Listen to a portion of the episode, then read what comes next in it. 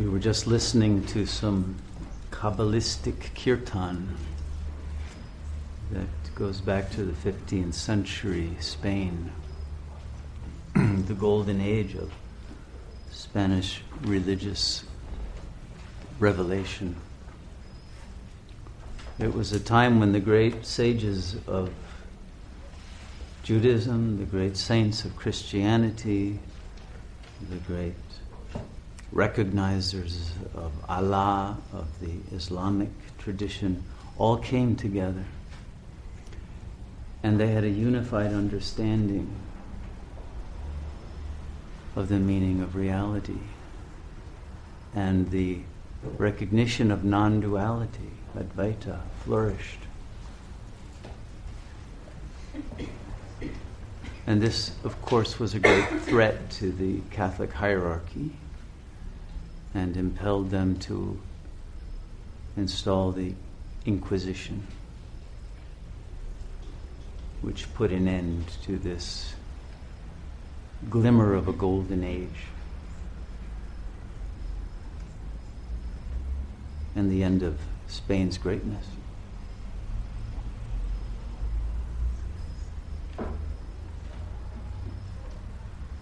Now, well, since then, the non dual vision had to disappear from Judaism as well. And it only arose again in such movements in the 17th century in, in Russia and Poland of the Hasidim, for whom, again, this ecstatic understanding of our oneness with God became a way of life. But they too were attacked, and there was a war.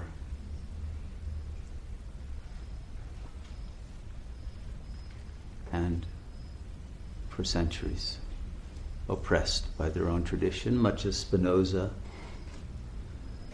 was excommunicated by the Jewish community in Amsterdam. But the same thing happened in Catholicism. Santa Teresa was attacked by the, the Inquisition. John of the Cross was put in a dungeon for a year. Osuna's writings were completely banned. And yet, they flourished and have now become great sages of the church. And the Kabbalistic writings, many of the best of them, the deepest and most profound, uh, disappeared for centuries because they were under ban, like the work of Abraham Abulafia was not allowed to be published.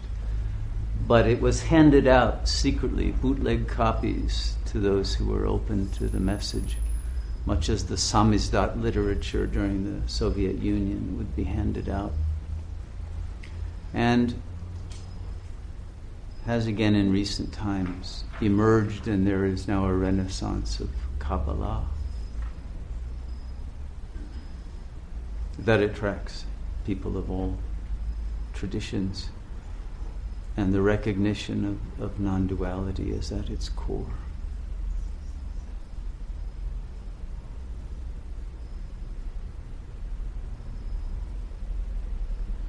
But non duality or our immersion in the silence of God, the emptiness,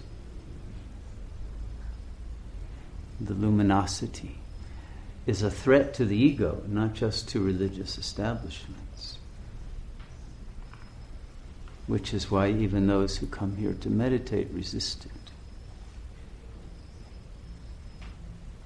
One of the Hasidic rabbis was uh, asked by uh, one of uh, his followers, why do they call cantors fools? Cantor is the one who sings the devotional music in, uh, at the synagogue. And he said, well, you know, when one sings devotional music with true love for God, the vibrational frequency takes you to the very edge of the phenomenal plane, to what we would call the diaphanon, very close to the realm of God. And at any moment, one of the sound waves can act like a trampoline and heave the singer into the world of God, to Ein Sof, the endlessness. That's pretty foolish, isn't it? To take that risk.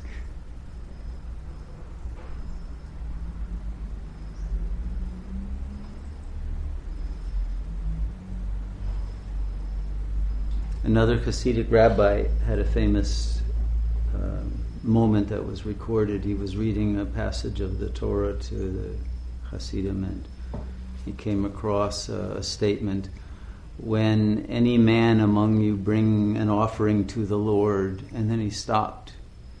And he asked them, What did that mean? That, that was not just a simple expression. And he said the meaning that the great sages have taught is that only when one brings one's entire being as an offering to the Lord and has made that offering does one become a man.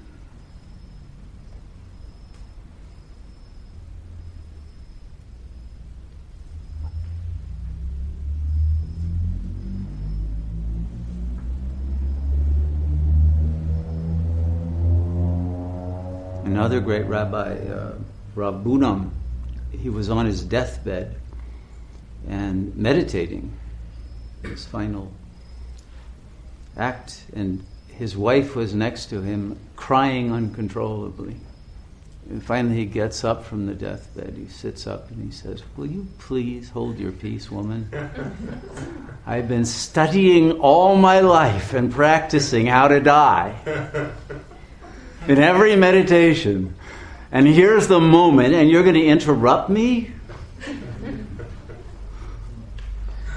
Just be silent and meditate. Love God. Give yourself to God. Your ego should die along with this body. You went back to meditating. They say achieve liberation.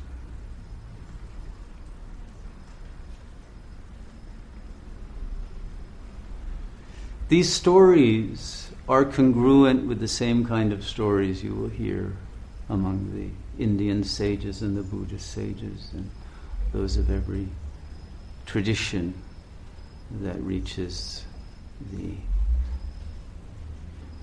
the true vision of non duality.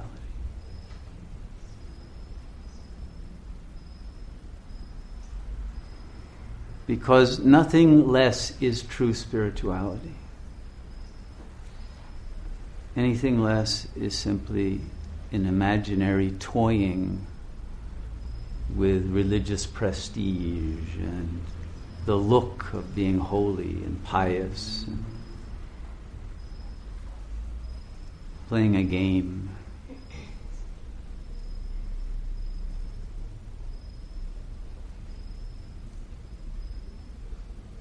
And so when we meditate, we are really practicing to die. And we have to take it with that seriousness. That we are offering our ego, our mind, our thoughts to God and letting them die in that void, that emptiness that is the divine presence, until that presence fills our mind and thoughts have disappeared. And the union of the mind of the individual and the mind of God become one.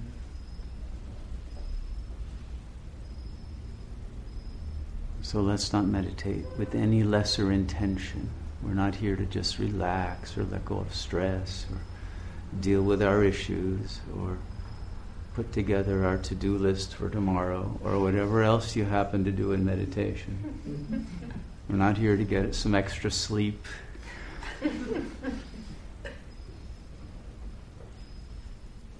take it seriously that we're here to realize the presence of God as the self, the one self. And that this presence has always been there. It's not something to attain in some other dimension, it's here. But it's here in the dimension that is other to the physical plane, that witnesses it, that is the silent awareness, that uses the instrument of the senses and the organism, but is a formless, incorporeal, eternal presence that forgets itself in its own true nature the moment it enters into language. And so among the Buddhists, they say there are three phases to the path there is the basis, the, the path itself, and the fruit of the path. The basis is our recognition that we have always, eternally, everlastingly been the one self. But having forgotten it and created linguistic sanskaras, tendencies of going off on narratives and losing ourselves in this world of illusion, we have to cut back that tree, that tree of the knowledge of good and evil, which is what language is, until that has been cut down. And recognize the tree of life that emerges to our vision once silence has unclouded the consciousness from that presence. And it is in this realization that there is such awe and such a feeling of grace and the majesty of that power of the supernal light within.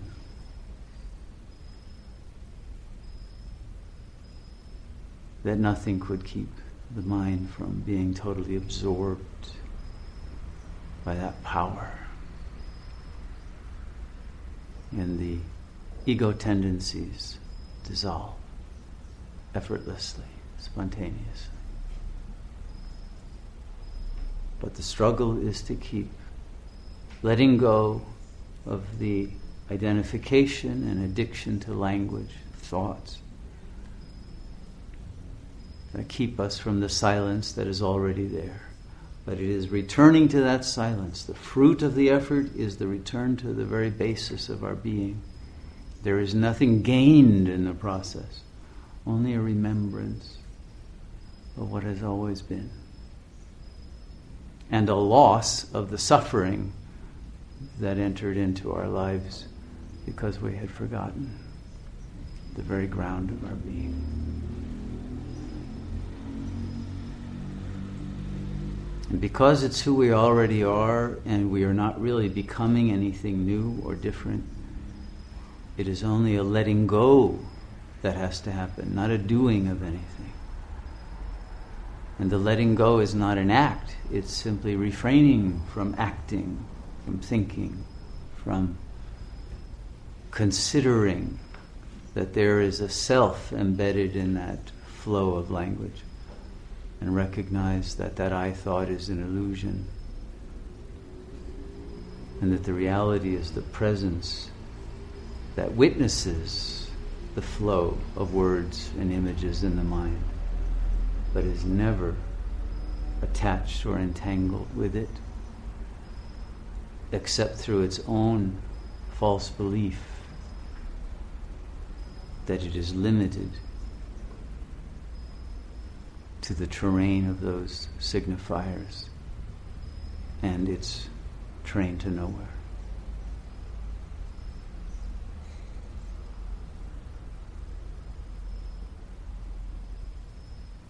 And so, because liberation is simply realization of the self that you are now, there is no effort required or possible. simply being present without losing yourself in a tangle of words. And the energy of grace will be felt as soon as you turn your mind inward to attune to that presence that is yourself.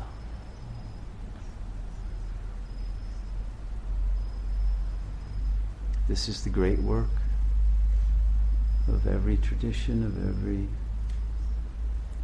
sage of every path. And it is no path at all, it is simply recognition.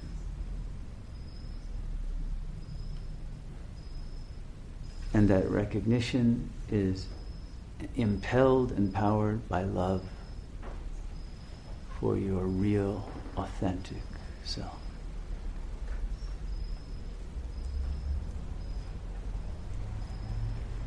The power to attain it is given by the self, and it's only an illusion that there is any movement at all because the self is changeless, immutable, eternal.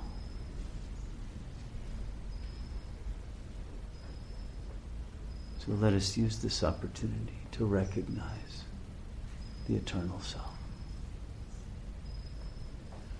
Namaste.